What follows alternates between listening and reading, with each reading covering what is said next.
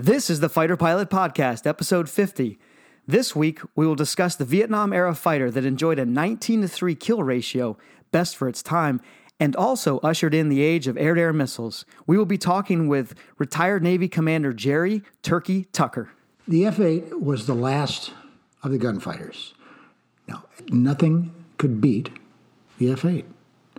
And I know that because I flew all the others.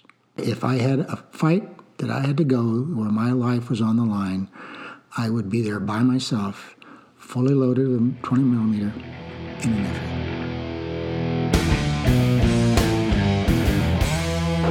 We got mates from Come on back around. Come on up there. Come on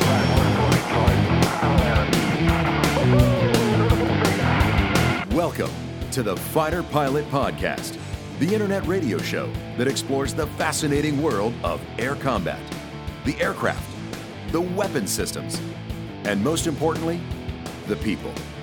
Now, here are your hosts, retired U.S. Navy fighter pilots Vincent Aiello and Brian Sinclair.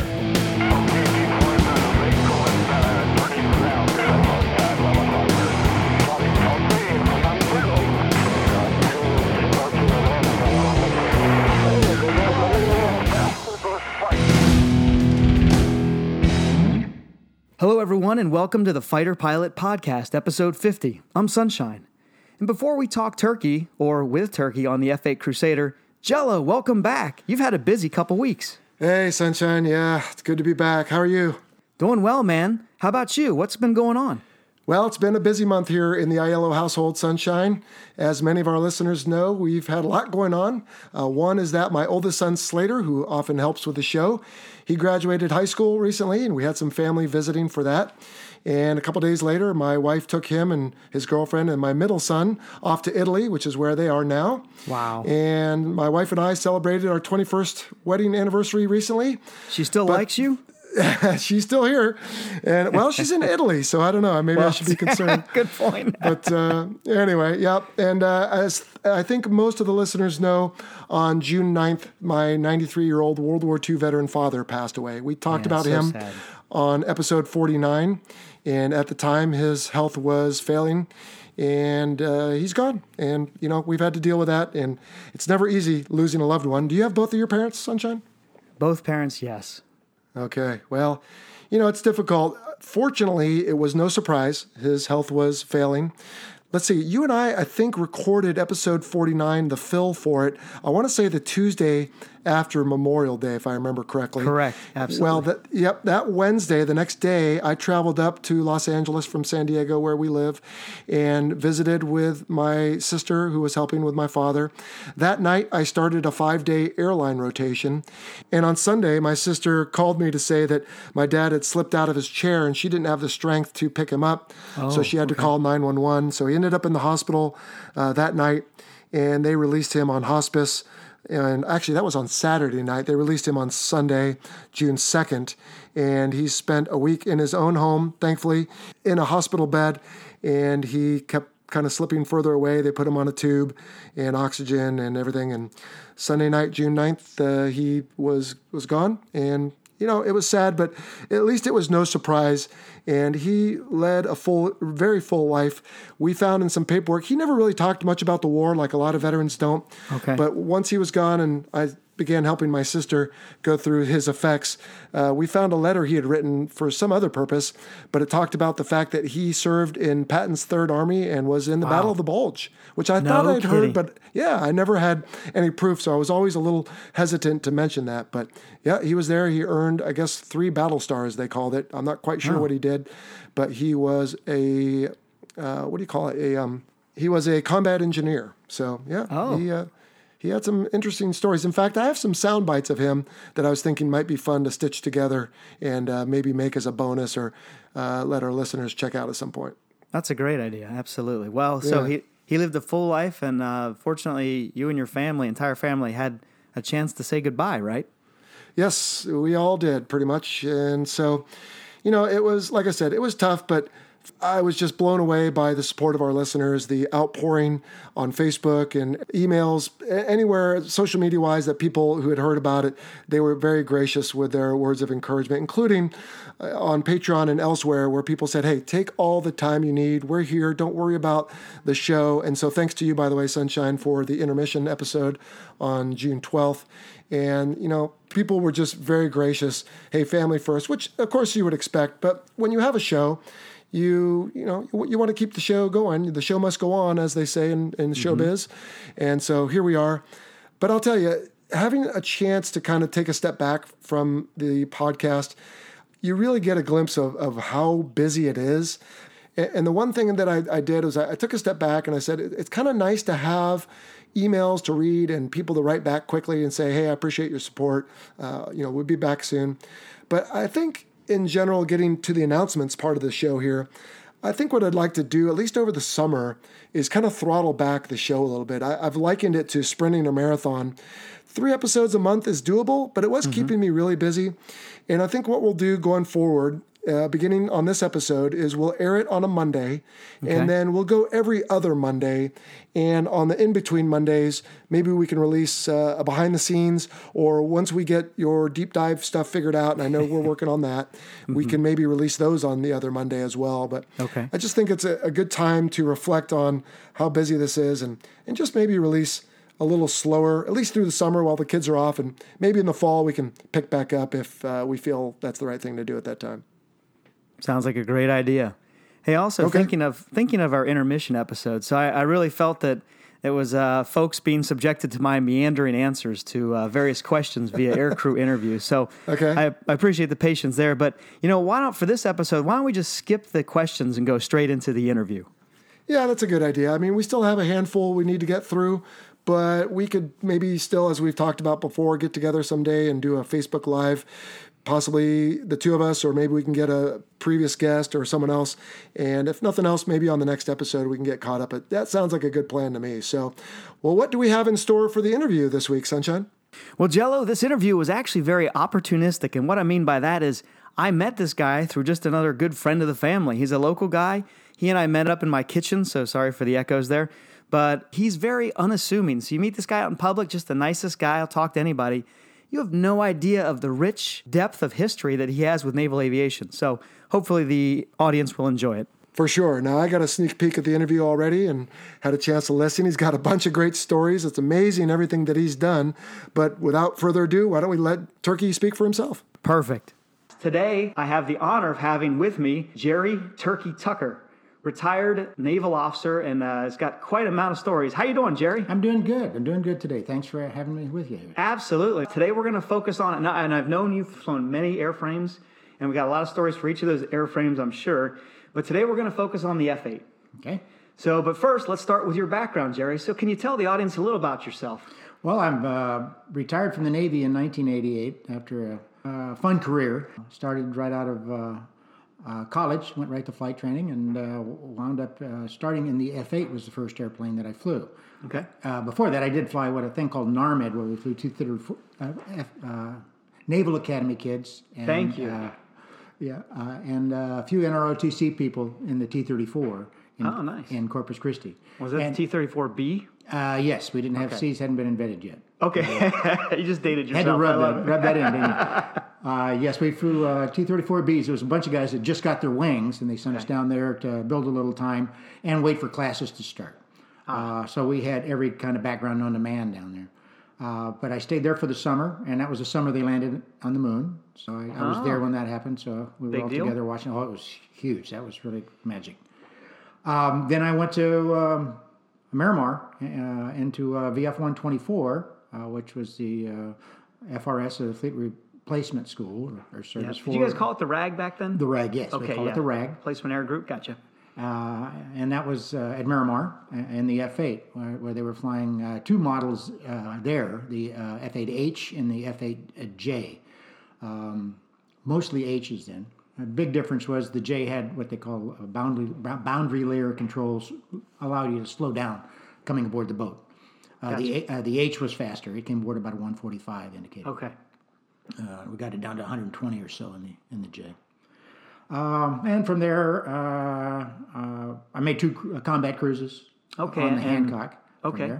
The Hancock in Viet in In Vietnam. Vietnam, yes. Okay. yeah, uh, combat over there. Um, and we'll talk a little bit about that, uh, I'm sure, a little bit later. Yeah. What squadrons were you in when you deployed? Um, at, at that time, I went from the RAG to uh, VF 211 uh, Ah. at Miramar. The checkmates, is that right? That's correct. Awesome. Um, and then I uh, uh, had another tour a little later, and my, then I uh, came back to the F8, uh, and then I went into VF 191. Satan's Kittens. was the name of it. Okay, so hold on. Before we get into Satan's kittens, though, Okay. back as a checkmate, I think it was around May 22nd, uh, just a little before I was born. Sorry, in 1972. I think you had quite a, an epic experience, didn't you? Yes, we. Uh, uh, they had really opened up uh, up north again. It it had a lot of bombing halts and a lot of starts and stops up there, but they opened it up again in uh, in in '72. Okay. And um, I was flying as t- uh, cap uh, for a strike group going in.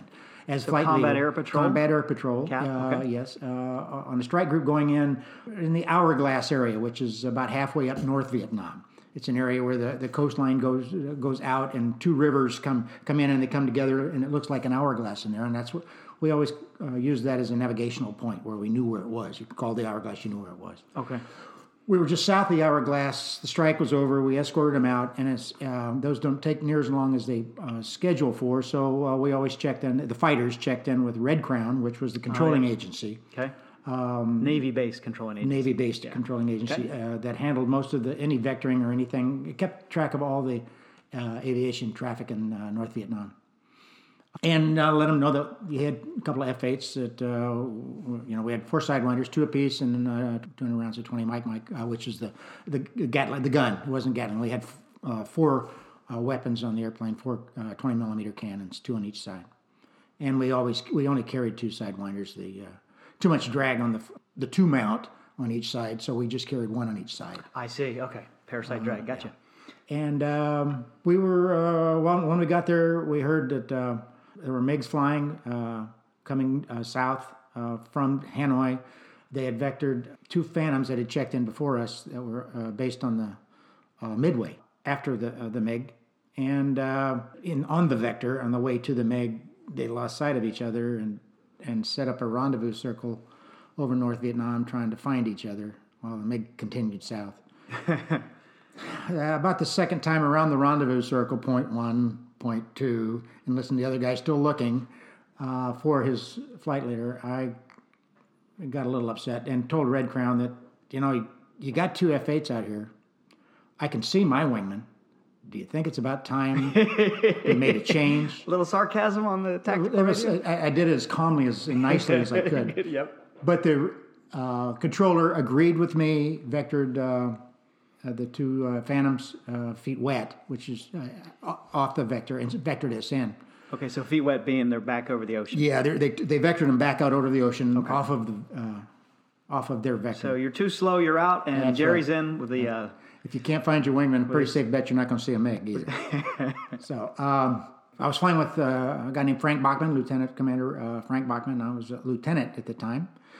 Uh, we got to the area where it was uh, uh, he was supposed to be, and we couldn't see him. We didn't find him, and we were starting to take up ground fire. Uh, so we okay, well he's not here, and so we as we turned out, I caught a glint uh, about 15 miles north. It was just a glint off the windscreen. I had pretty good eyes in those days, and uh, 15 mile. a glint yeah, Acquisition, well, visual uh, well, you can you can see a glint from Yeah. 20 to 25 miles. You know, it's Okay. it's a the sun off the windscreen. Yeah. And uh, well, I padlocked it. There was a black dot. It was just a not, not much. I, you know, Padlock being you. Padlock means you look at it. I'm not going to blink. I'm not going to look away. I took the lead. Okay. Uh, Frank never questioned it. He said, "You got it," and I just just kept my eyes on on this dot. Uh, hoping against all hope it wasn't a floater in my eye, and as it turned out, Which I've had. yeah, we all have had that or spot on the uh, on the canopy, but it uh, it wasn't. And we turned in. I offset. Frank just as a great uh, wingman, just as he was as a great leader, he offset to give me support. Uh, we go into what they call combat spread, okay. uh, where he goes out about a half a mile and up, uh, 1,000, 2,000 feet, um, matching uh, um, uh, matching my speed, so he stays there and flies position there. And I just took the lead and, and saw the guy coming south. Saw that it was a MiG 17. As I rolled in, um, I just was starting to get a growl. A growl meaning the sound this sidewinder gives you uh, that comes through our headset. Uh, and it's actually attached right to the sidewinder that you selected.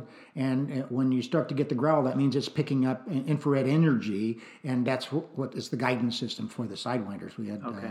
uh, uh, AIM 9Ds at that time Okay. and I was just getting ready to, uh, waiting for the heart of the envelope as I came in. He was going south at the speed of heat, just as fast as he could go, probably about two, 2,500, 3,000 feet. And where are you roughly? You're, Uh, you're I am I'm high to the uh, to the uh, east, turning in on him. I know you can't see my No, hand. up I, I was going to say, I wish this were a TV episode, you right? can see my hands right there pulling yeah. in, and my hands even in buffet, um, pulling around, trying to um, trying to get in the heart of the envelope, which is a cone uh, that uh, you have the highest probability of killing this, with a sidewinder in. Okay.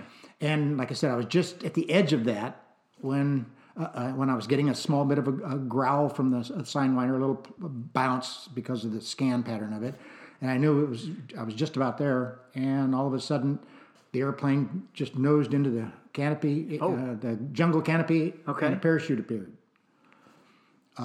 he bailed out before He, ju- he jumped out. Uh, he just jumped out, and uh, uh, we made two passes by him. Now uh, he was hurt, but you could see his head was following us, but he never raised his arms. At the speed he was going, and in that ejection, I'm, in my mind, I'm fairly certain he dislocated his shoulders or oh, something. He Oh, hurt his arms, yeah, flail Yeah, injuries. okay. But you could see his head was following us as we went by. So he was awake and he was watching Yeah, he was watching us. Um, so how close do you think you passed to his parachute canopy? Oh, I was a couple hundred feet when I went by. Yeah. Uh, but I kept the speed up because you never know what's going to happen, you know. but it was yeah, two to three hundred feet, J- close enough where I could see his head was moving. That's I- true. Good point. Okay. um, but not much more than that. There was not, not a lot of detail I could get out of it, but you could see the, the the the helmet, and we made two passes, okay. and then we started picking up some ground fire. Uh, Oh. We saw some tracers coming from the canopy, and he still was going down slowly. So uh, we we left. So Jerry, you're a MiG killer. Well, uh, yeah, some would say that, but I, I MiG Scarer, I think, is a little bit more Scare, accurate. okay. Holy cow! So, and I mean, uh, I know we have our flow that we usually follow here for the listeners at home, but that's just such an exciting story, and I'm just giddy like a schoolgirl to hear it. So I thought we'd throw it into the beginning. Well, so, I appreciate that. yeah, absolutely. So, um, so yeah, and uh, I think our listeners have already heard about the AIM nines. They understand the growl, which is great. So thank you for that depiction there. And you're doing a uh, high to low shot, if you will. Yes, and, and you don't have as much opportunity to that, but he was low. That's why they do that, so that Yep. he has to look down at the earth because you get a lot of return from the, even the jungle canopy. You get some Get some thermal return, yeah. But the this the engine at full power on a on a MiG 17 was enough to over.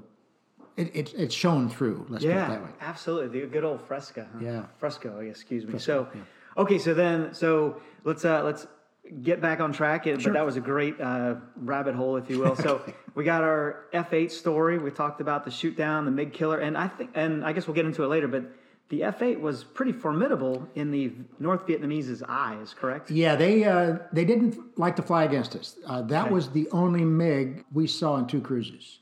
Where the Phantom, now this is when Randy Cunningham was getting his five Yeah, MiGs and that. right, right. They would fly against the Phantoms because they weren't as um, trying to be kind. It's okay. Was the they- fat kid? Uh, it was a Phantom was the they fat kid? Yeah, they were kind of grapes. I mean, they didn't. Okay. Yeah. Uh, a lot of their background before Top Gun came into existence, Right. They, they were interceptor pilots. They were not uh, trained, um, not all of them, but the vast majority of them, especially a lot of the leadership in the group, Okay. um, they were intercept pilots, and they weren't as aggressive in combat, air to air combat as as we were. Now that's all we did in the, in the Crusader community, the F8 community, was air to air was our primary role. They had an air to ground role as well, and Okay. they had. Uh, uh, air to air role. They ha- uh, they had no uh, guns, Yeah. which was a, not their not their fault. That's just the people in D.C. decided that that was more important to have sidewinders and standoff. It, it was a standoff air to air type airplane. Understood. So the F8 guys are more of the night fight in the phone booth, That's exactly right. and That's the F4 well put. guys are the high, fast intercept, straight Yeah, lines. BVR or beyond visual range Perfect. shooting. yes. Yeah. Exactly right. Okay, so So, uh, and we'll we'll definitely come back to the F8. So, F8. Are there a couple other platforms that you've flown in the Navy? Uh, well, yeah, I flew a few. I um, uh, started in the F8. Then, uh, when I left the first squadron, I, I uh, went to a, a group called the Blue Angels and uh, flew the Phantom there. I was in uh, the last year of Phantoms. Uh, didn't have a great year there, and uh, I had a great year, but the team didn't. Uh, they lost six airplanes that year, Oh, and how many air crew? and three people, uh, two pilots, and uh, uh, one uh, of the uh, uh, plane captains. Ron Thomas uh, was in the back seat of uh, Mike Murphy's airplane, okay. Uh, uh, and then uh, and also the the leader, the first leader uh, that we started through winter training with. And the first accident was a trail loop accident.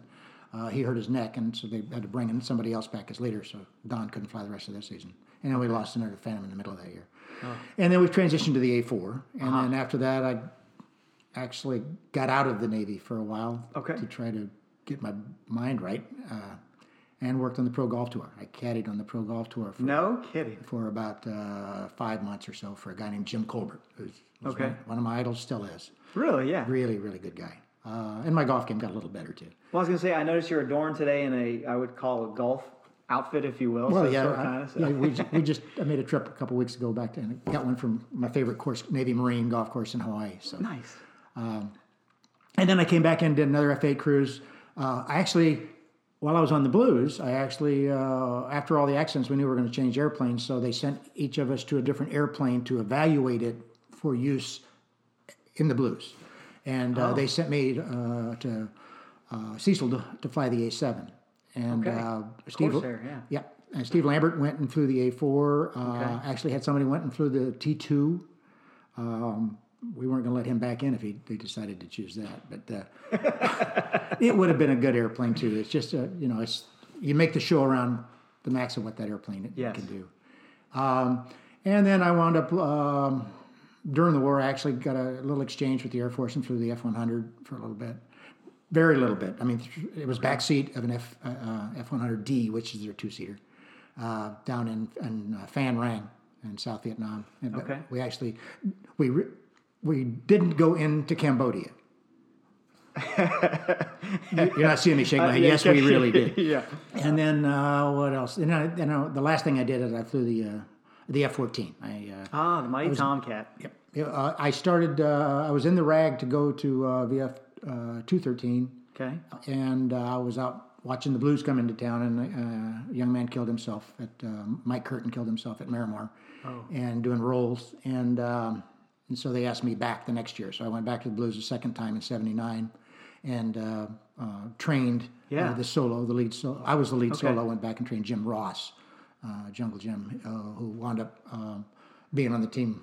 Good heavens! I, I only went twice. I think Jim was there like four times. Okay, well, well, hold on. When you say only twice, most guys get one shot I- So, I- yeah. so how many years did you spend in the blue and yellow uniform? Uh, three. I did three. Three years. Yeah, Jungle did four because they had one other, and it was all accidents or, something happened to an airplane or physically to some person on the team. A really good friend of mine had a, a Achilles tendon Yeah. uh, ruptured, so um, he couldn't fly, so they had to had to replace it, and so Jungle had to stay for another year for that. So when you finish up uh, your first tour in the blues, did you know that you're kind of on a short list if something happens, they can call you back? No, I never thought of it. I, Okay. you know, we don't. Uh, There, there, there have there have been a few, not a, a bunch, but there have been a few. Vance Parker, who was my opposing solo, was called back before me Okay. because of a, a guy that killed himself in winter training, and uh, uh, and then uh, I was called back at that time. Then Jungle stayed an extra year, and then they called him back one more time. Um, and I think there's might be one more uh, that they did that to. Been a, leaders that have come back. yeah. Uh, there are certain. It's a skill set that you uh, that you train into. That uh, Very unique, obviously. yeah, and it, it's kind of hard to replace on short notice. Yeah. there's a lot of great aviators out there that can do the exact same job, but to be able to replace it and, and understand what's going on in short order, some sometimes it requires somebody to come back. Yeah, well said. So, uh, what it's hard to tell about Jerry since he and I just met uh, maybe an hour before this is his humility. So, this guy's been through some crazy experiences, and he's just, you know, you just walk up to him on the street, and he's just a friendly guy who would chat with you, and there's no arrogance, not even a bone of arrogance in your body. Yeah, I appreciate that. Yeah. I appreciate that. So, okay, so uh, so you got a rich tapestry of, of naval aviation history, we'll call it. But now we're going to focus in on the F8. Okay, okay. Which is, well, can we call it your first love? Well, it really was. Okay. It really was. Uh, you know, starting the F8 and going into the Phantom after that, uh, that we always had uh, a rivalry at Miramar between the F4 and the F8 guys. I mean, it was it was friendly. It was fun. They were fun to fight. They had an an area of uh, flying that uh, they had an advantage. But most dogfights didn't happen in the area of their advantage. You know, down low with thick air, they were great. Uh, we would drag them up high, and they didn't have a chance. They just didn't have a prayer with, against us. So, and also, we had different philosophies about it. We used the vertical a lot more than they did. I mean, Okay. taking the airplane up. Uh, Yeah. If you take it up, once it gets slow, it'll you got gravity helping you come The- back yeah, around. you, do, you do a horizontal room uh, turn, you know, you just go and go and go and go. Yeah. That's why it was fun to fight A7 guys. Because they, they did. They just put their feet on the instrument panel, pull for all they were worth in a horizontal turn, and you Yeah. just sit there and just shoot and shoot and shoot. it was fun. Nice. Well, now, what was the F4 originally designed to do? It was an interceptor. Okay. Uh, it was designed for uh, beyond visual range uh, uh, missile shots where you didn't have to wind, wrap up. But it, it was still a very good airplane. Uh, when I got in the airplane, transitioned to it from uh, I, I was in the RAG uh, uh, in at Miramar uh, after after the, I come back came back from the war, and when I was selected for the Blues, I was going to be the, one of the RAG LSOs. Um, and while I was there, I got selected for the team. Went back, uh, did some groundwork, then came back to transition to the Phantom, right back to Miramar, and that was the most stable airplane I've ever been in in my life. It was. I did my second GCA hands off. Uh, GCA is ground control approach. Sorry, I- I Awesome. No, no, that's that. great. That's great. Yeah, now everybody does ILSs and stuff like that in airplanes, but uh, GCA was one where they talked you down. Well, once you got that thing stabilized, I took my hands off for the second one all the way till touchdown. I mean, I just did it with the rudders and a little Yeah. bit with the throttle, and nothing ever happened. The F8, every correction was three corrections. Know, pull the nose up, add the power, or both power, add. you It was constantly everything was three three corrections. Uh, and f- turning at, at a lower altitude, I mean, really pulling the airplane, it was always in buffet, but you could feel it really had a, a great bite into the air. It really could turn. It's a real good pitch Oh authority. man, it was fun, and I, and I couldn't figure out how I uh, I ever beat this airplane. I mean, at first, Okay. and then I got to see what it would do when you get up high and try to do stuff, and I and I could actually see, and the fact that I would love to have had that airplane in against a couple of F8s, I would have surprised them. Yeah. Once once you really understand the airplane.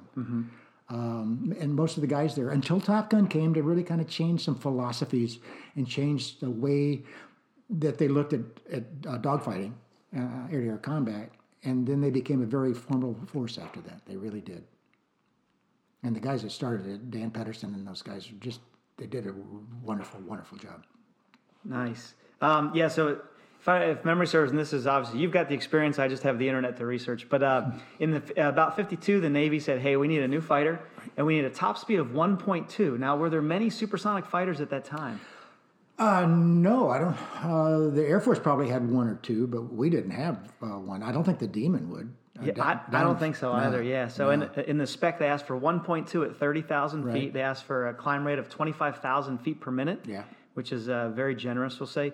But the caveat was that it had to bring it back aboard the boat. And they slower is we'll call easier. I don't know if that's the right term used. So they're looking at like a 100 knot approach speed is what they wanted. Yeah, they, they didn't come close to that. Uh, now, how did they try though to approach that 100 knot carrier approach speed? well, first of all, they you, you have to put flaps on the wing. You have to make the wing bigger so that Yeah. you can fly slower. Well, when they made the wing bigger in the F8, you couldn't see the, the carrier. Uh, so it makes it very difficult to come aboard when you can't see where you're going. So uh, their response to that was to lower the fuselage. So uh, everybody talks, well, they raise the wing. Well, they don't. The wing is still the incidence into the wind. It's the same. Yeah, they the just angle of drop okay. the by raising the wing. Yeah. it lowered the fuselage, so you could see, and you still had to really sit up to see it. So the, a real common tendency in the airplane was to drop your nose okay. because you're always looking like this, and you want to see. So you just kind of relax a little bit. and when you drop your nose Drop on a your powered approach, yeah, you, you come down. uh, the VSI at a time where you don't want to come down. yes. It, it had a terrible uh, reputation for uh, ramp strikes. Uh, I, I was an LSO in my first squadron, and I saw five ramp strikes uh, in my uh, just my first Five? cruise. My Your first first cruise. Yeah, starting in the rag. I, uh, Daryl Eggert coming aboard the boat in CQ. Uh, I, I jumped on the platform and watched him, and uh, he got behind the power curve, and he Yeah. had full power and Couldn't recover. yeah, nighttime. I can still see his eyes right this minute. Oh, oh. in the flash of his Yeah. airplane hitting the ramp with a fireball, and you can see his eyes as, as it went down down the deck. Did he survive that? He did not. it. No, they never found anything. Oh my! So yeah, uh, this thing has been known. Have you ever heard it called the ensign eliminator? Well, the first little the ensign killer, or- the first one was Okay. actually the Cutlass, Oh the yeah. Gutless Cutlass. That was that was the first ensign killer. Okay. Uh, it probably has been called that. It got better, I think, but uh, other airplanes were worse. I think the Phantom wasn't. The Phantom was awesome, but it was on a bigger deck too. Yeah. But uh, it just you just had to be aware. You had to be alert, and the LSOs were, and the guys. You know, everybody looked like deers in the headlights when they got off the deck at night after a night uh, landing because it, it it got your attention. It kept you awake. Oh yeah, And I guess I think it had one of the highest mishap rates. They're saying did, of yeah. about 1,200 total in inventory, about 1,100. So it's about 88% were involved in some type of a mishap. that's and that's true. It was not that forgiving.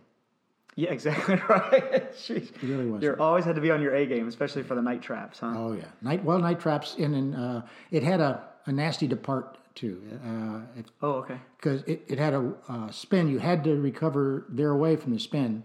There were probably a couple of legends that got it out other ways, but uh, you had to do it their way or you weren't going to get out.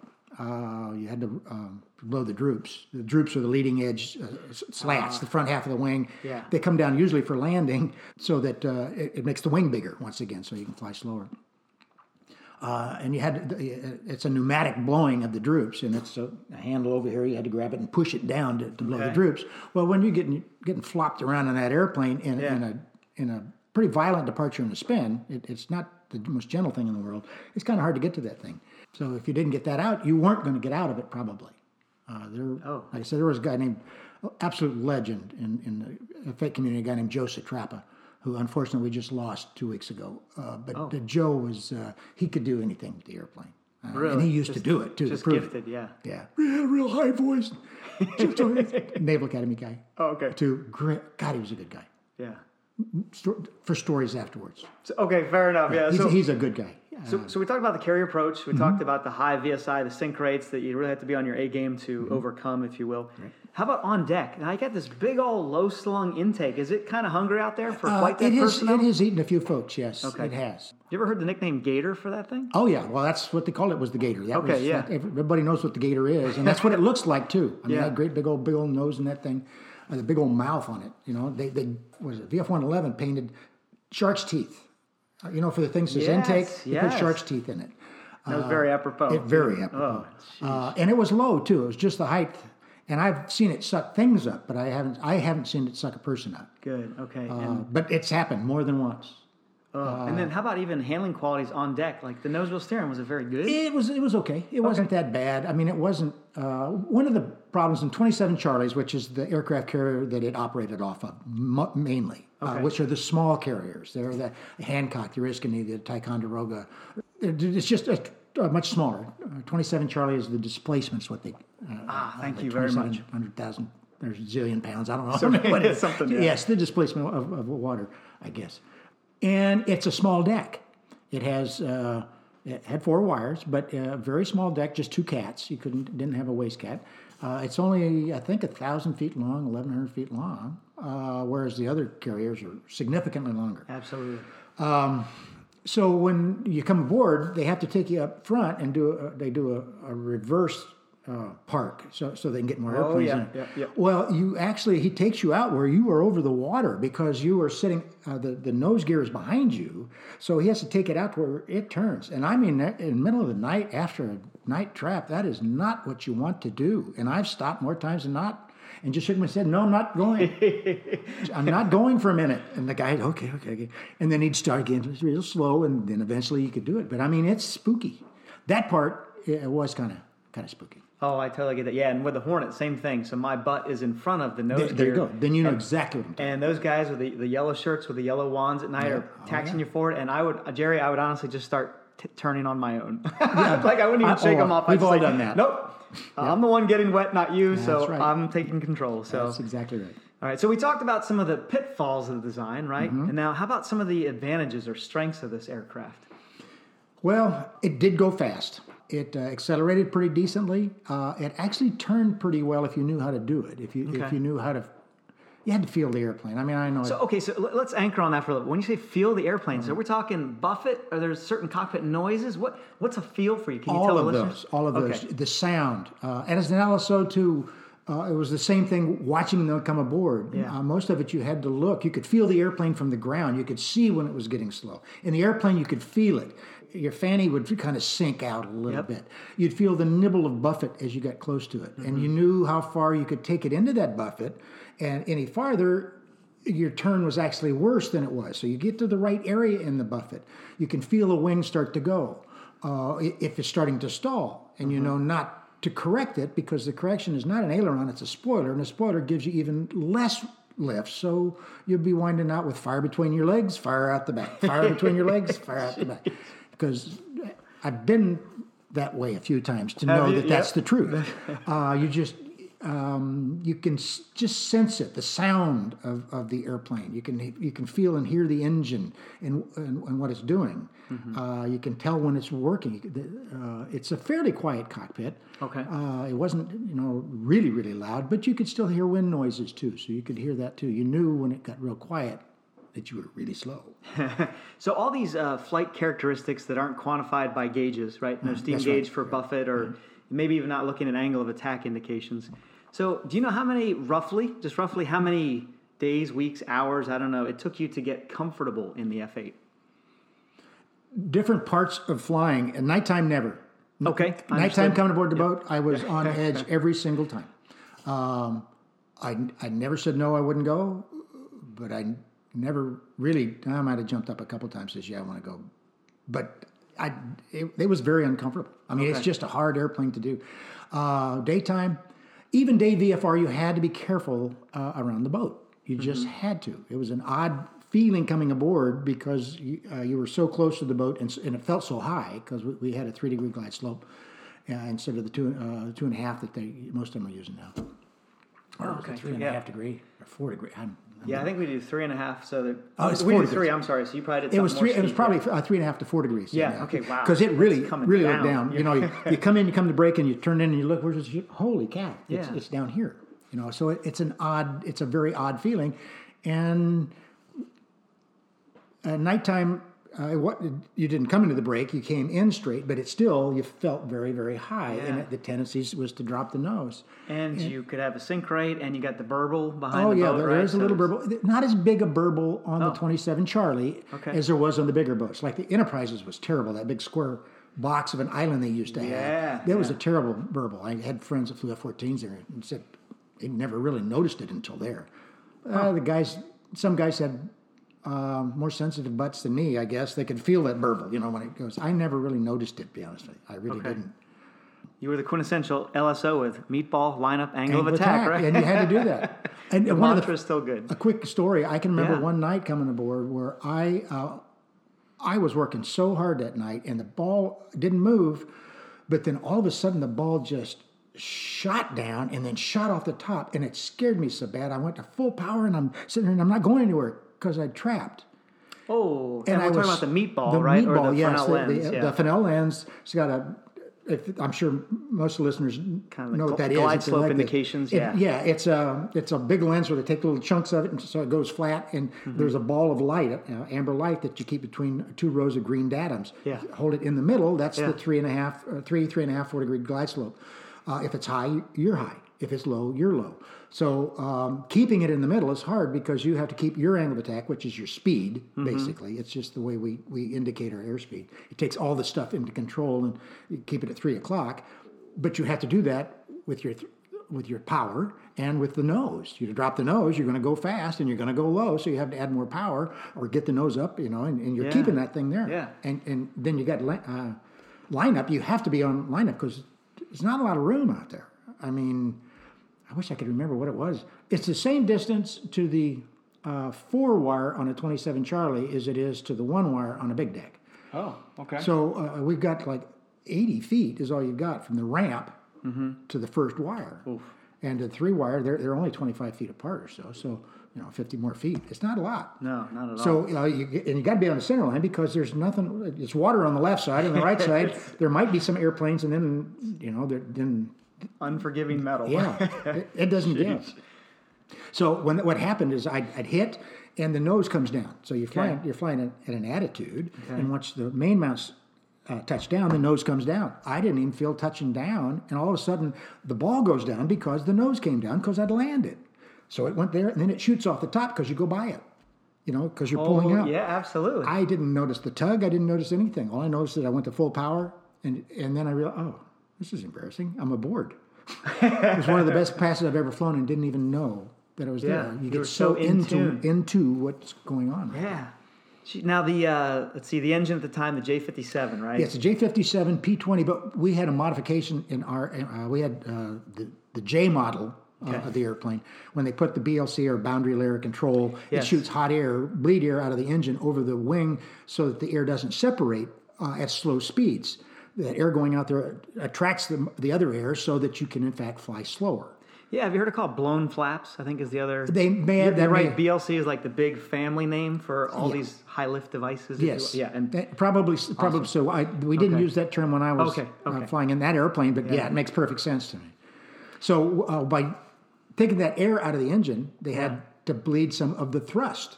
So by uh, taking some of that air from the thrust and put it over the BLC, you don't have the thrust coming out the back end, which is excess power if you need if you're in an emergency. So they had to put a bigger engine in. We started having a lot of problems coming aboard. People, you get in a spot, you couldn't get out of it. You were going to hit the ramp. You couldn't do it, and you're still pretty far out. We've had guys go all the way to full power, go into burner, and still hit the ramp from a good distance out. wow. Now that engine, though, I mean, for the time, it was a, a novel approach to engineering, if you will, because uh, I think it was Leonard Hobbs Mm-hmm. of United Aircraft Corporation. Uh, and he and his team they won the Collier Trophy for that, which is a, just a, a prestigious award for aerodynamics because it was the first 10,000 pound uh, pound force, obviously, jet engine for its time. So it was very new technique Oh. at the time. Hmm. Did you guys have different zones, or did you have incremented uh, No, afterburner? We, uh, no, afterburner was afterburner. It was on or off? On or off. Uh, you had zones, I think, in the Phantom had, had zones. yeah, and probably the F-14. F fourteen did for sure. Okay, Yeah, but no, in the F eight when you went out, you had more, some a little more thrust, but not a lot more. But once you went out, that was When it. you say out, you're talking the throttle. the throttle. Yeah, you outboard, go up. Yeah, it goes up, then you boom, and that's and that's burner. So it's a very deliberate Yeah, maneuver. yeah, it is a maneuver. You can't. It's just hard to do it accidentally. Okay, so so even at night when you're mentioning your your spot on landing, if you will, your okay three Right, wire, right? yeah, yeah. You did not select AB because it's a very intentional maneuver with Yeah, the yeah, move, you got to move go out with the throttle. out okay. Now that uh, it's odd that you would mention that too. My my father was uh, a mechanic in the Navy. He was an, Oh, okay. an, an AD. Yeah, uh, which uh, they had ADRs, ADJs later, but Dad was an AD. He just they an aviation mechanic. Yeah. and he was at Pax River. Okay. um, uh, going uh, through uh, on an airplane called the R3Y, but they uh, which was a, a turboprop seaplane. Uh, it, it's gone now, but uh, it of fact, it didn't do very well at all. But he, uh, he going through TPS there, and they uh, while he was there, they trained him on that engine, the uh, Queen Bee, which was the very first P-57. Ah, Dad was working on that airplane, and he always told me, he said, "Don't tell anybody, but I dropped it once." So,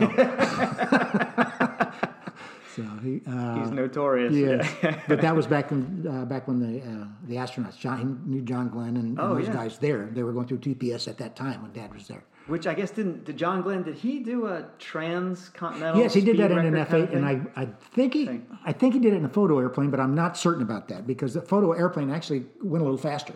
It was because it was lighter. Uh, no, it was cleaner. design? It was Oh, much cleaner okay, airplane okay. than the others. Uh, and I'm pretty sure he did, but I, I'm not certain. That's Honestly, I'm okay, not yeah, certain. yeah. But yes, he did. He uh, went coast to coast in three hours or something like that. I think it was, and it was yeah. Had, had to tank a couple times. So like you said, the thing is fast. Oh, it is fast. It is I mean, so per the specs, it, it it's fast. It climbs very well. Now maybe it wasn't as slow as it should be around the boat. They wanted it 100 knots, Well, but it came, still. well, the BLC brought it down. Yeah. That's that's where we were going with that, and, Yeah. and that's why it required a, an addi- addition to the engine. They gave us an additional 1,700 pounds of thrust, uh, and that's the P420.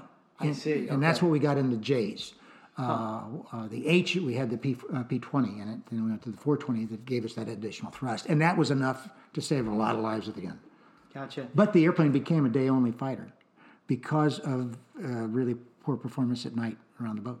We were losing too many. We were going around. Yeah, the it's a it's it's a business decision, right? It really it got to the point, Straight yeah. and simple. Yeah. Yeah, we still so- did a few because we the CEO wanted to do it to prove, prove a point, so I got to go fly with him a few times. to show him Yeah. proofs in the pudding. well, yeah, yeah, show the other guys. Come on, we're gonna go flying. Okay, let's go, sir. What'd you give me for? Oh, I've done that. Yes, I know about that.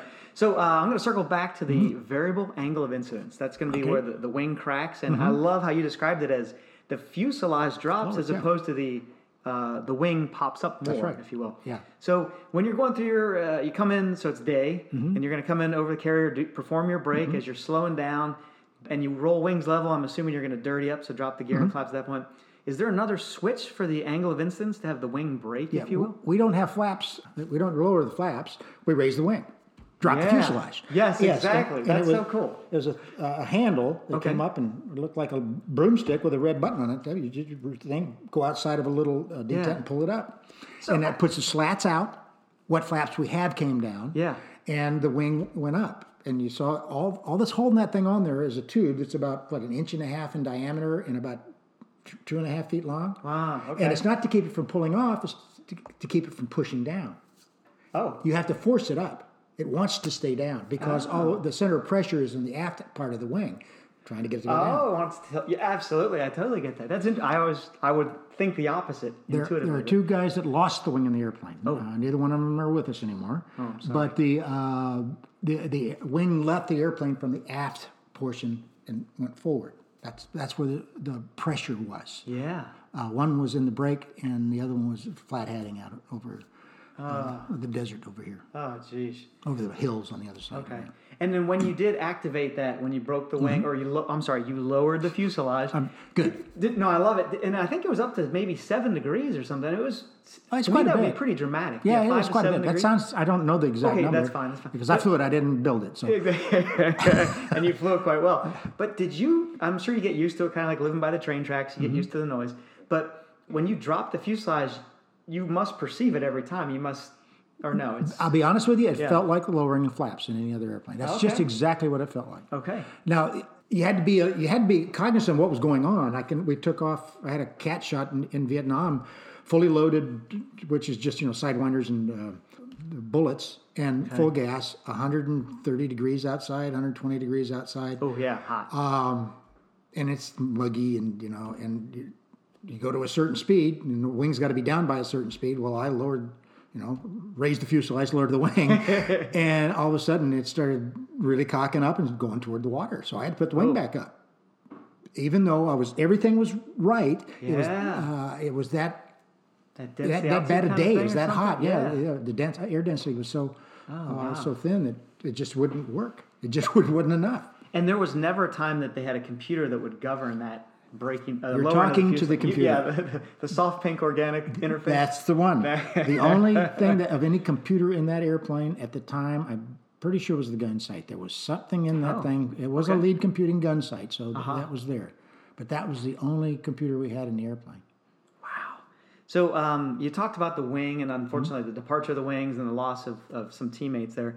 But I saw a story back in the '60s where the out of Naples, there's a, an F8 that took off with the wings folded, as in Oh. it actually went weight off wheels, climbed up to 5,000 feet, realized the poor takeoff checklist execution, we'll call it, That and he couldn't see his wing. and he came back and landed. Have you heard, heard about that? Yeah, it happened in Miramar. Oh, it did. Oh, Oh yeah. Well, I mean, also that's happened Yeah. more than once. Yeah. Uh, one guy got had jumped out. Uh, he, Oh. he lost control of it and it went into the houses there at University City. Oh. I don't think anybody was hurt. oh, good. Okay. I think he got out. Good. But yeah, I, that's happened a few times. Uh, Sheesh. but that's you know sort of on the checklist. Yeah, well, yeah, but I mean, just the thing that it's designed, it's such a robust design. It doesn't Yeah. need its full wing to fly. I mean, that's No. crazy.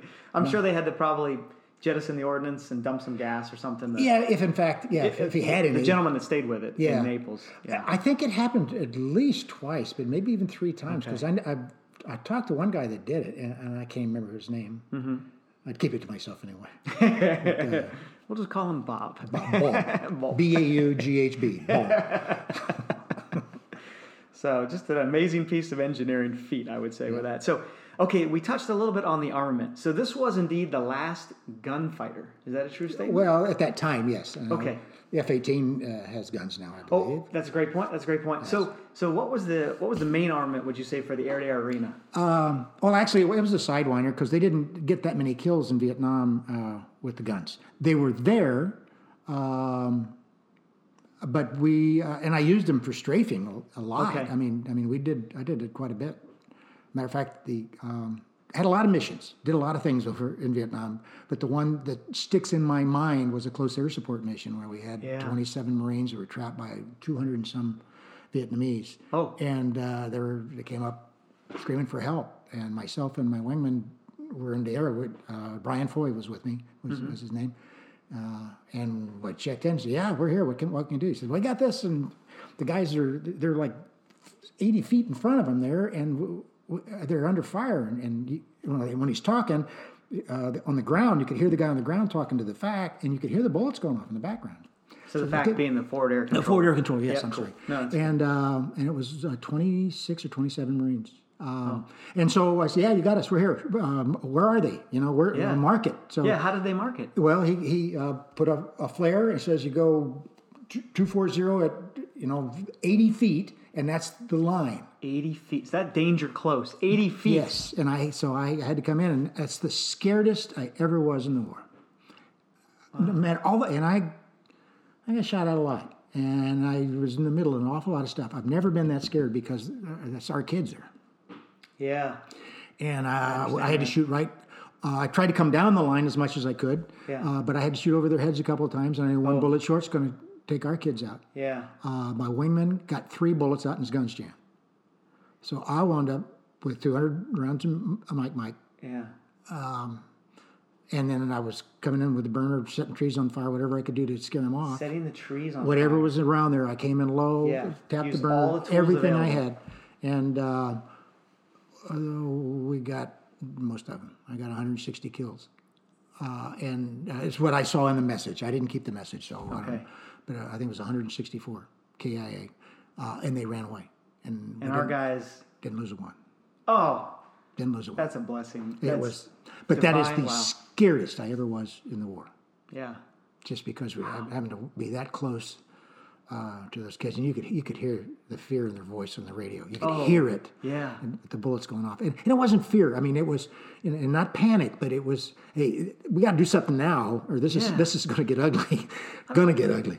Oh, I mean, when you say 80 feet, that just is stunning It, because it is. I, I, mean, think you of the- think about it. You know, Yeah, well, was- that house up there. Yeah, yeah, I know, and I wish the listeners could see, but for the, the folks on the uh, podcast here, so the Hornet, I believe, memory serves, is 44 feet wide. So you're talking less than two Hornet Wits are the bad guys. And I, I know it sounds unbelievable, but boy, I can still visual. I can see it right now. Some of the some of the some of the passes Yeah. right now. I can still visualize what was going on. And you're you're in an analog plane. I mean, Oh, yeah. no doubt about it. I mean, sheesh. And that's where you know you just, and we had to uh, had to use a grease pencil sometimes. Did you? Yeah, Yep. had- you had on the to. windscreen. You had to, absolutely had to. You put it on. You could put it on the. Uh, uh, we had a, a plate. We had a gun sight plate, but we we put it on that thing on certain ones. And this one I did that. yeah. So you would calibrate uh, on deck or Uh, Well, this time I had to do it in the air. okay. I mean, I knew what it was, and uh, Yeah. and because at the time we we had written a lot, bunch of stuff down. It's going to be this for this, but you know, you change the angle, and it, sometimes it yeah, you kind of have to pull it out of the nether regions and and uh, Do that pilot stuff. You have to do some pilot it. stuff, yeah. Yeah, sheesh. Uh, okay, so we got the guns, four of them, uh, 20 millimeter. That was kind of new, right? 'Cause Yeah, they, they, had, yeah. they had smaller ones before, and they Yeah, realized uh, in Korea, I guess, that wasn't. The spec was for a half inch bullet and uh, Yeah. 20 millimeters, three quarters of an inch. So, that, so that there you go. So they achieved it. Yeah. But it did did it jam a lot though? You mentioned your wingman jammed. I've had some jams. I had some jams in uh, air to gunnery practice and stuff Okay. like that. I never had it happen to me in, in combat that I remembered. If, if so, I'd have been cussing so loud, you'd have heard it. And you hadn't even been born yet, you'd have heard it. And our ordies were awesome. It just Yeah. sometimes it happens because we, you know, we don't actually put all the links to, on on all the bullets. That's done by other people at times. And Okay. It, it didn't happen that much, but it did happen. I, I've known of it to happen a couple of times. Okay. Uh, you talked about the AIM nines already. Mm-hmm. How about the Mighty Mouse, the uh, the rockets? I never used them. I um, okay. no, they kind of did away with a lot of those at the beginning. Uh, I shot Zunis in training. Now that's a five-inch sidewinder without guidance. You know, it's Absolutely, yeah. It's- fun to shoot. I was gonna say, how exciting is that? Oh, it was. We sh- we shot them out here at um, out in the desert in, in El Centro. Oh yeah. And they have they had a course out there that had trucks and stuff in it, old trucks, and we'd go in there and uh, they a FAC would tell us where stuff was, and we get to shoot those. That's the only I shot those about four or five times, and, and that was a hoot. I mean, I really enjoyed that. That was fun. Wow. Have you ever done any night strafing? Uh, yes, somewhere. I can't remember. If it might have been the F fourteen I did it in. Okay. I didn't do it in the, I didn't do it in the war. Didn't do it in the war at all. Okay. But I have done it at You- times. yeah. I just remember so with the, the Hornet, you know, the uh, the M61A is in, coming out the nose. Mm-hmm. Right. And you get the hot gun gas basically coming Love out. that smell. Yeah, I love the smell, and also at night with an NVG's night vision goggles Oh, on, yeah. and you're in a dive and you, um, you squeeze the trigger. It's almost like in Star Wars, the Millennium Falcon, where all the stars become these lines. Yeah. Anyway, so it's kind of. Now I've, I've done I've done that. I've shot it. Well, another quick story. Yeah, yeah, oh, of course. We used to have a thing called uh, BARCAP, uh, uh, Barrier Combat Air Patrol. yes. Yeah, where we'd go up and we'd have two, um, uh, just two F8s to go up and we just fly back and forth. And they could see on their radar, hey, look, you can't get the carrier because you got fighters up here. That, and that's all it's for. It's just a combat air patrol in case the bad guys come out. We're there to shoot, shoot, shoot. So it's almost deterrence. Uh, yeah, that's But, kind but, of, but you could employ, obviously, yeah. yeah, oh yeah, and we're loaded. I mean, we Yeah, uh, we got yeah. two sidewinders and fully uh, fully Yeah, uh, okay. loaded with uh, twenty light mic. But the um, uh, it's three hours long. I mean, it's boring. You know, it's a it's an hour and a half, hour and forty five cycle. I think we did on those things. So it winds up being a two and a half hour flight, something like that. So you have to tank. Yeah. So we get ready to tank, and we uh, had a, we had A fours with buddy stores, and they'd come up to tank. Well, I, you know, tanking the thing is it's a little challenging because this uh, the, the thing is behind you. I mean, it's it's So the probe is behind you. it's So you can't see the tip of the oh, probe? no, no, it's it's back over here behind you. But you you set up with the basket, Yeah. and and you put it in the you know cut through the windscreen and Okay, and then right. then you you go you know you just add a little power and you just drive up the thing and, and it clunk and it you're in and you get some gas. And you push it in and it, it retracts. a Okay, hold on, wait, Jerry. So you're telling me that you you can't see the probe tip as you're Oh no, you- consummating no. the intercept there. You can't. It's behind you. I mean, you start Holy doing that, you cow, start no fencing idea, with it if you do that. So, So it's it- all it- canopy gouge. yeah, like, yeah. like you, you get the hose. The hose Yeah, is constant, yeah. so you just kind of put the hose where it belongs. You know where it is. You set it up out here to start with in front Okay, of you. yeah, and then you and then see where the hose is, and just keep the hose there. You know, drive in and keep the hose there, and and it, it, kind of goes out a little because of the bow wave. Yep, right, But then right. thump, you, you usually get it. And the Well, bow wave is just because the, the nose of the jet's pushing the air. Yeah, it pushes the air away, so it'll kind of like moves it out a little boat, bit. It's not much, but just enough that you have to. Uh, But once you make contact, will you look over to visually No, just search? if you, there you see the wiggle in the hose, then you just You push know. it in. Yeah, If it goes in, the you know you got it. it's, it's pretty common. That simple. yeah, it's pretty Come on, sunshine. When the light turns green, you get gas. That's uh, uh, well, I Okay, got all yeah, sorry, BARCAP, No, it's okay. AR. Uh, and you know, it's boring. It's two o'clock in the morning, and it's a clear night. So in the, in the Gulf, they have a lot of fishermen out there in, in what they call banca boats. They're Gulf just- of- Gulf of Tonkin. I'm Thank sorry. you. That's okay. Uh, on banca boats, they're just little little fishing boats that are maybe uh, 20 feet long, 15 feet long. little wooden things with a sail kind of thing? Uh, Or- I well, think, okay, but They've got outboard motors in most of them. I don't think they're sailed. I think they're they may have that for backup, but I just don't remember that. But it's nighttime. All I know is they Oh. have they have a bow light okay. and stars. Uh oh. And it's just all one big fishbowl. There, the lights down there go right into. there's the no horizon. There's zero horizons, no moon. Oh man. And so you got a little vertigo to start with, anyway. Yeah, you know, totally. so I, I, flew one whole cruise leaning against the canopy, you know, because you, that's the only thing that was solid in the airplane. But I go in and, and I missed, and I'm pretty good. I didn't. I mean, I'm not the best in the world.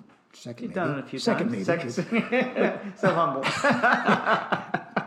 And uh, so I backed out, and it was it's uh, zip-lip. We can't talk. Yeah, zip-lip okay, means thank it's uh, radio silence.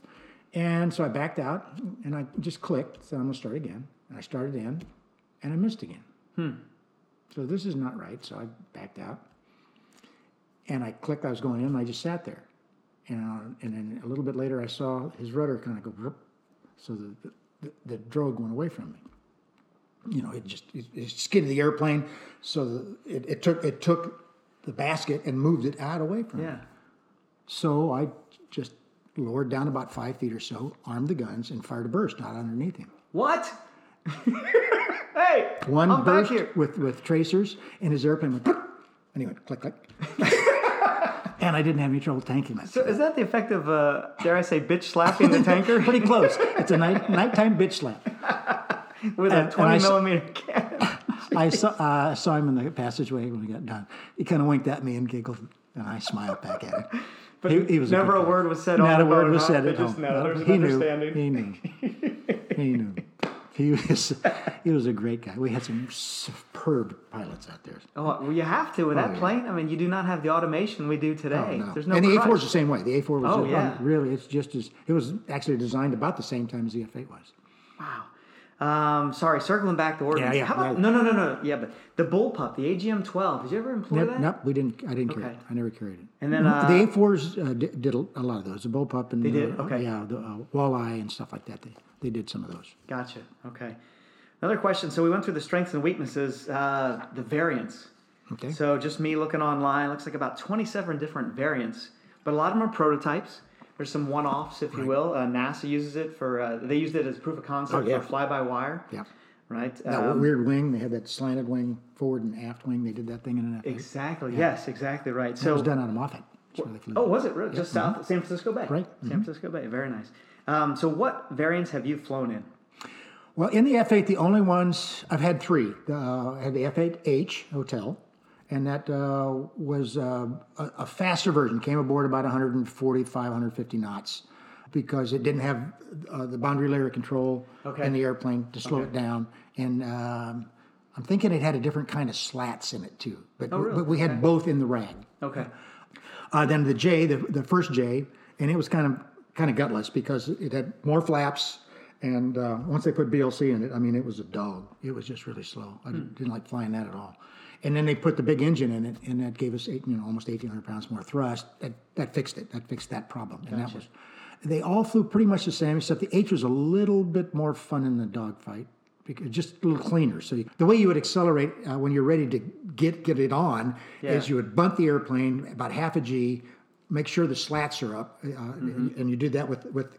I hadn't thought about this in 50 years, but you do that by rotating the throttle handle uh, top aft, and that would raise the, the slats. Do it the other way, the slats would come down. So, slat control's on top of the throttle. Yes, now these are cruise slats, not landing slats. The same uh, mechanism, but one only went down like two degrees, and it gave you a little better better Oh, yeah, wing camber, yeah. for for uh, for dogfighting. You got Okay. a little more lift.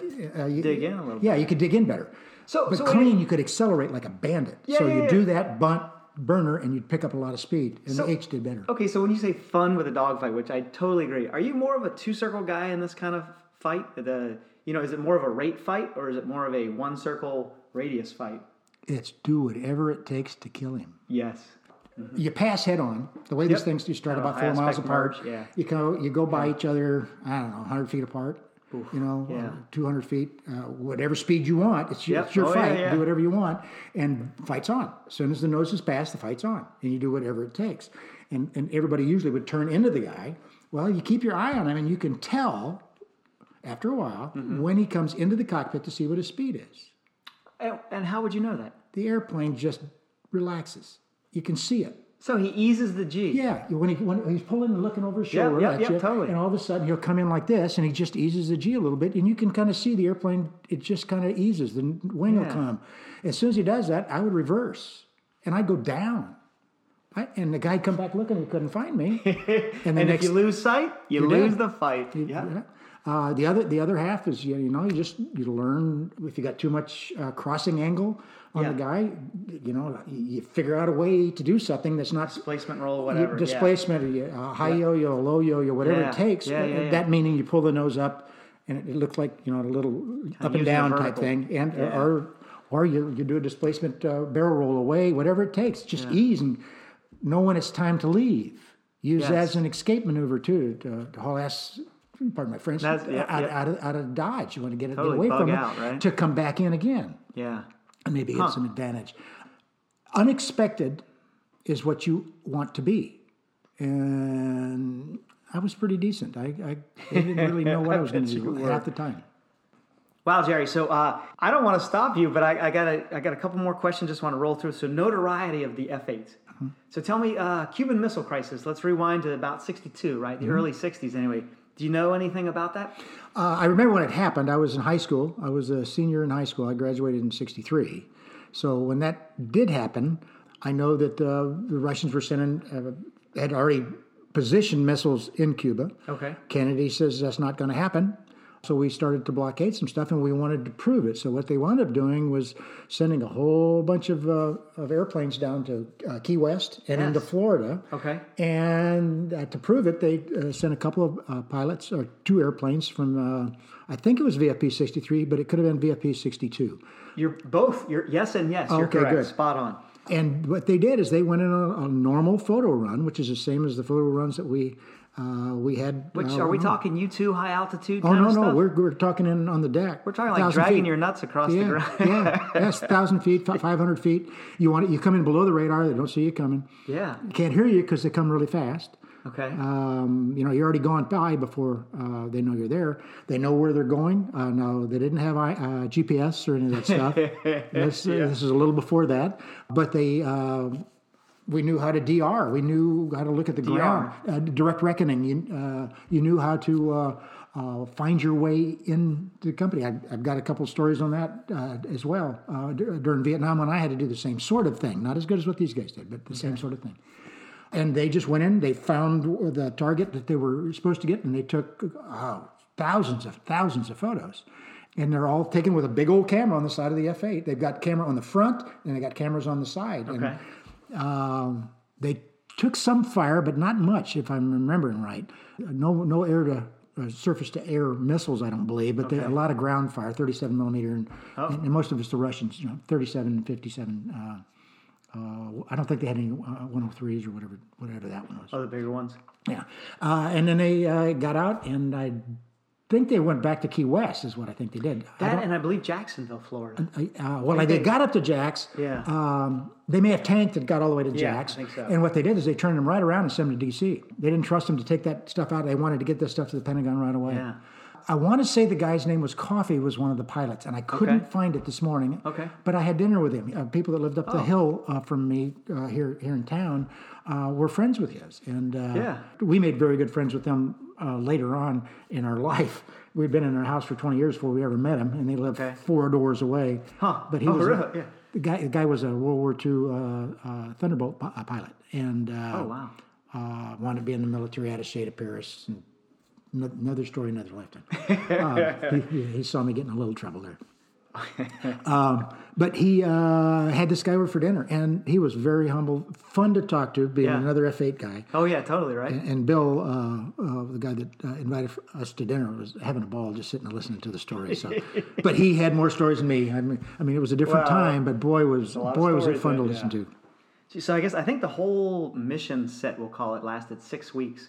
And during those six weeks, they produced over 160,000 images. Yeah. That was sent up to D.C. to check on the Russians and their implementation. And, and that, that gave them gave us the Cuba. proof that they actually were doing what what they we said they were doing, and Yeah. they, they denied. And but they, they, yeah, and then they flinched, and uh, the they rest is history. That's exactly right. Do you know anything about a stencil of a dead chicken on the side of the RF? I had heard about that, but no, Okay. I, I, I guess that was a significance because it was like the mission accomplishment. So instead of shooting down somebody and Yeah. stamping that kind of plane on this on underneath the canopy, Yeah. they would sta- uh, stencil a dead, dead chicken. chicken. Yeah. I had not heard that. I think I read that uh, recently, but I did not know that. So and then I believe all those pilots that did that, those those two sortie goes a day, right? The section goes, excuse me, a day. They all got distinguished flying crosses. Yeah, I saw they got the DFC for that, and they deserved that. Uh, they did a really good job. They really, really did a good job, and they did it well. Uh, and it, it wasn't that easy to, to do. I was on several photo escorts because all the photos uh, missions in Vietnam, they, the photo pilots didn't go alone. They always went uh, with one or uh, with just another fighter. And I was trying to think of was two, but it wasn't. It was just the photo pilot and, and me, or one of the other guys in the squadron. Yeah. Now I got to ask, and I know you're very humble. I can tell immediately, but that. But uh, do you happen to have any uh, Any Uh, I never got a DFC. Uh, No, no, but just any kind of. Uh, Oh, I have several. Uh, yeah, I've got several air medals and individual Yeah. strike, uh, not just strike flight. You get. We used to, if you got 14 points or 21 points or something, you got one air medal. Yes. And I wound up with I don't know 20 or those. and uh, but then I got I got several uh, other air medals for individual action. Okay. Yeah. Uh, My DFCs were all downgraded to plane captain of the month. So uh, it's all good. Oh man. So and then uh, circling back to Vietnam. So the kill ratio is 19 to three. yeah. And you had mentioned earlier, very few were gun kills. I think only about four. Four. I, th-. I believe Yeah. it was four. Was uh, Yeah. what I- what I remembered. There's a lot of sidewinder employment. Yeah, and it was all uh, early on. It was the Bravo, which was a, a really bad uh, AIM nine. AIM nine is the sidewinder, Yes. uh, and the Bravo was the early ones. The Delta, uh, which is the ones we carried mainly uh, while I was there. That's all we carried. I don't. They had some Charlies, which was uh actually a radar uh, sidewinder. Really? Yeah, and, and the F8 was one of the few that used it. Uh, Okay. I had a, a guy that was our ops officer, our maintenance officer at the time, and the ops officer as well during the war, Boyd Repture. Boyd actually sh- shot some of those things. Uh, Okay. And he said, oh, they're okay. Uh, didn't hit much. Uh, it, it was, you know, it was same size, five inch round, and had a very, very early radar uh, for guidance on it, and we controlled it in the airplane. Um, we had a we had a radar scope in it. Um, So it's semi-active. It uses the radar energy from the plane, bounces off the target, and it receives that and yeah, goes toward the. I, I, we, I never shot one, and I, we really weren't trained on it, so I, I, Okay, I don't know yeah. that much about the real intricacies of it. Okay. just knows it's in our book, and, Yeah. uh, and they never had any on the ship, or, or never had any two shoots, so we didn't get to. Shot a lot of uh, D's, uh, and I think I shot one or two Mikes later in the F-14.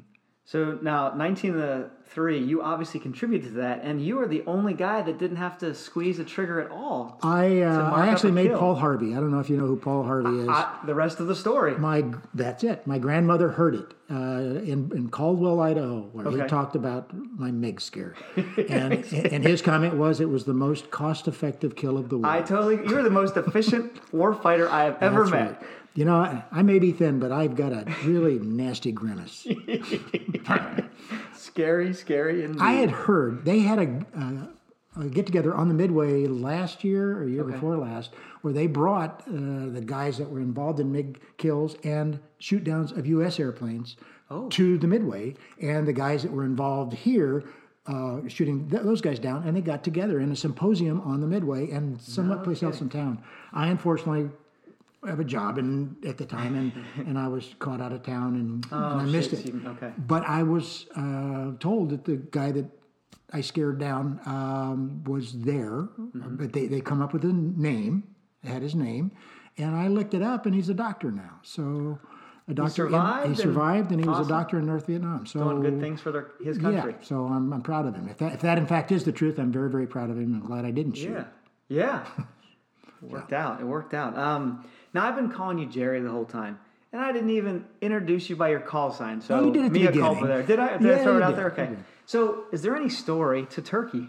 Well, as you know, with your call sign of sunshine, I'm sure I can, having met you for the first time, I know where it came from. But the uh, yes, you don't choose a call sign. Uh, you are awarded a call sign. Exactly. When I was in the in the RAG, the uh, Replacement Air Group uh, at Miramar, uh, we do uh, dogfighting, and and what you do, the first one back usually wins. Well, I would come I would come back and I would draw the fight uh, up on the on the on the board with an airplane uh, getting shot at by. Uh, to back up just a little bit, I thought since my last name is Tucker, Fryer would be a good call. Oh, Friar Tuck. Tuck. To- I- it, it rolls to off the tongue. Yeah, it sounded like it would work. Yeah. So I had an, air- an F8 really pulling really hard with contrails coming off the wingtips and and a uh, a, a, frying chicken in, in a frying pan. Oh, okay. Shooting him down. Fryer. Okay. Fryer Gotcha, gotcha. Makes sense. Well, the guy I was fighting against was uh, Rick Phillips. Uh, Barfly was his call sign. You, Barfly. You can decide where that one came Great from. one. he had uh, he came in and he looked up and we just got back from the tactics op and I I Hmm. I'd shot him, and he looked at that, and he said, you know that's not a fryer, that's a turkey. Oh, and it yep. stuck. And that was it. That's That all it it. took. That's all it took. and if you show any resistance, That's right. Oh yeah, I tried not to, but exactly. but no, it stuck. So I wound up being turkey from then on. And now and now people, I still get my emails from my really good friends from back then. Everybody calls turkey. Yeah, They may not even know your first name. some don't. You know? Some really don't. I've gotten mail addressed Jerry Tur- Turkey. before. Jared Turkey. Tucker Turkey, potato, Yeah, potato. yeah, there you go. That's exactly right. As long as I got the street address right. That's right. I still get it.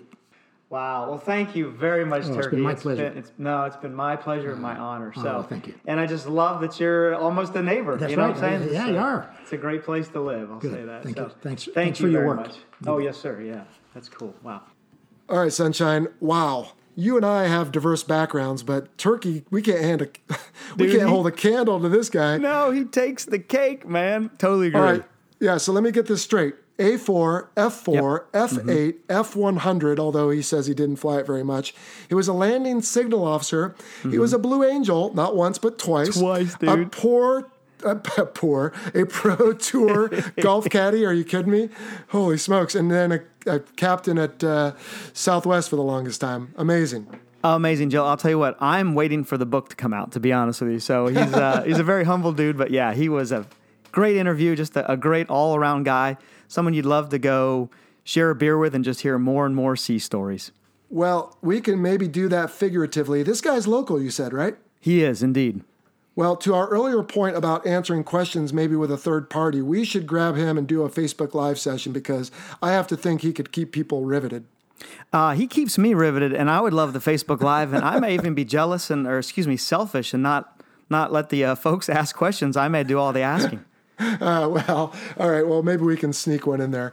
Well, at any rate, when we edited this interview, and I hated to do it, but it was a great long discussion, and sounds like we got through all the different what does it do and what's it good at and all the variants and all that. But there was so much more, and we did chop some of that out, and we will make that available on Patreon for our show supporters. As part of that support, they gain access to exclusive content. So if you want to check that out, head on over to patreon.com and look for the Fighter Pilot podcast. And we'll add any new terms to our glossary on the website, as we always do, fighterpilotpodcast.com. But Sunshine, there was two things I wanted you to articulate or explain a little further for us. First off, you guys said ensign killer. Now, what does that mean? What, what was, how is an airplane an ensign killer? Yeah, so back in the day there, ensign would be the first rank in the Navy, right? So sometimes flight school can be so accelerated, especially during wartime. The guys will finish, they'll get commissioned, finish flight school, get their wings, and become an ensign. And then that's when they're green, and that's when they know just enough to be dangerous. So this plane apparently was a little unwieldy, specifically for takeoffs and landings. And so the, the new guys, it was kind of trial by fire, or what I'd call Darwinism. Okay, so an ensign is a rank, and then the equivalent is, let's say, a second lieutenant in the Army, Air Force, or Marine Corps. Absolutely. Okay, but the first rank you have as an officer in the Navy and what the Coast Guard, and I think even in the Star Trek series, maybe I don't know. I think they used our ranks was Probably. ensign. Okay, and dude, I have to challenge you on this. Eighty-eight percent of all F-8 Crusaders were involved in some sort of mishap. Are you kidding me? Uh, crazy. Yeah. Now we're we're considering a mishap as an operational loss, so not a combat loss. And and truth be told, Jello, we actually rounded the number up. It's eighty seven point seven, so we rounded Oh, up to dear. eighty eight. But uh, uh, so basically, twelve hundred and sixty one airframes rolled off the assembly line, of which eleven hundred and six were involved in operational mishaps. So just around the boat or just during normal flight administration, if you will. And that number there Holy is smokes. 87.7, which rounds up to 88. They only lost three in combat. And going back to the operational losses and kind of the idea of the ensign killer, so there were a few design flaws that they did add some patchwork to, if you will, to fix. There was a directional instability. That would be the mm-hmm. yaw stuff. So kind of yawing back and forth. And they're going to add some ventral fins, which will help that out. But there's also an additional longitudinal instability, especially during takeoffs and landings. So we could talk about over rotation or stalling out the aircraft. So these would be big pitfalls, obviously, with the aircraft, lending itself further to the name ensign killer. Okay. Yeah, now that, that variable incidence wing, the thing that breaks, you know, so you can get a higher alpha, which is a slower Right. approach speed. Well, if the mechanism was damaged for the variable incidence wing, then these guys would have to come in at over 200 knots so that they don't uh, scrape the tail on the runway. Wow. Isn't that crazy? Coming in at 200 knots because their tire speed was not much above that. So you're really painting yourself into a very small corner trying to get back aboard or trying to land at the beach. So, and then finally, um, specific to flight deck performance, the nose gear was positioned well aft of the pilot. So he had trouble just kind of with a, a human factor side of trying to understand the dynamics of the turn. It took a little bit of getting used to how to turn this thing. And there's not a lot of room for error, as you know, on the flight deck when you're taxiing Right. around.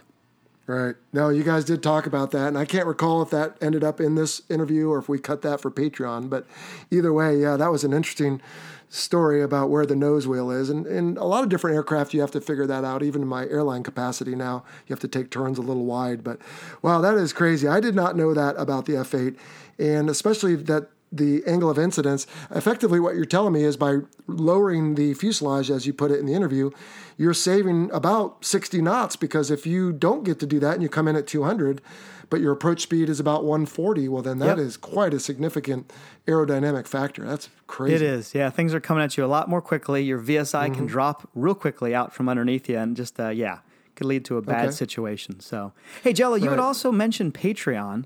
So, hey, what's going on with Patreon these days? Well, because we haven't really announced them lately, we've got a bunch of new Patreon supporters. We're always so thankful for them.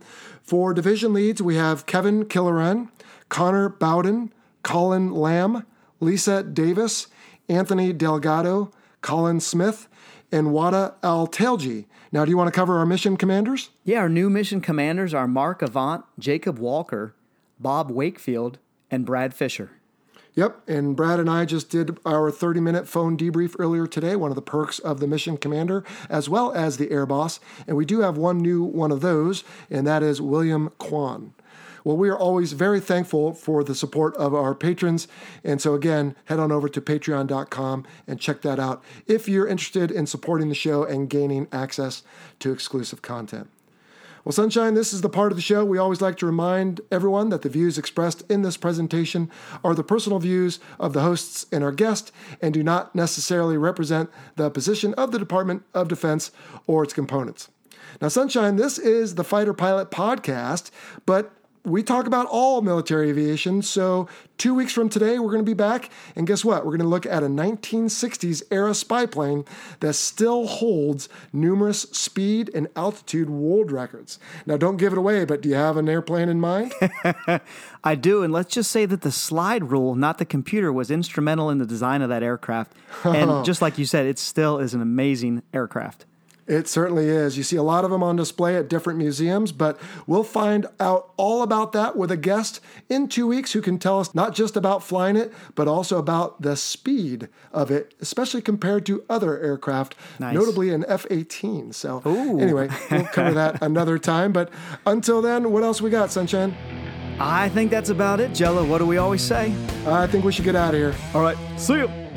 You've been listening to the Fighter Pilot Podcast, brought to you by BVR Productions. Got a question for the show? Send an email to questions at fighterpilotpodcast.com or leave a message on our listener line, 877 Mach 101. That's 877 622 4101. Be sure to check out our website at fighterpilotpodcast.com. You can also find us on Facebook, Instagram, Twitter, and YouTube. For exclusive Fighter Pilot podcast content, check out our Patreon page.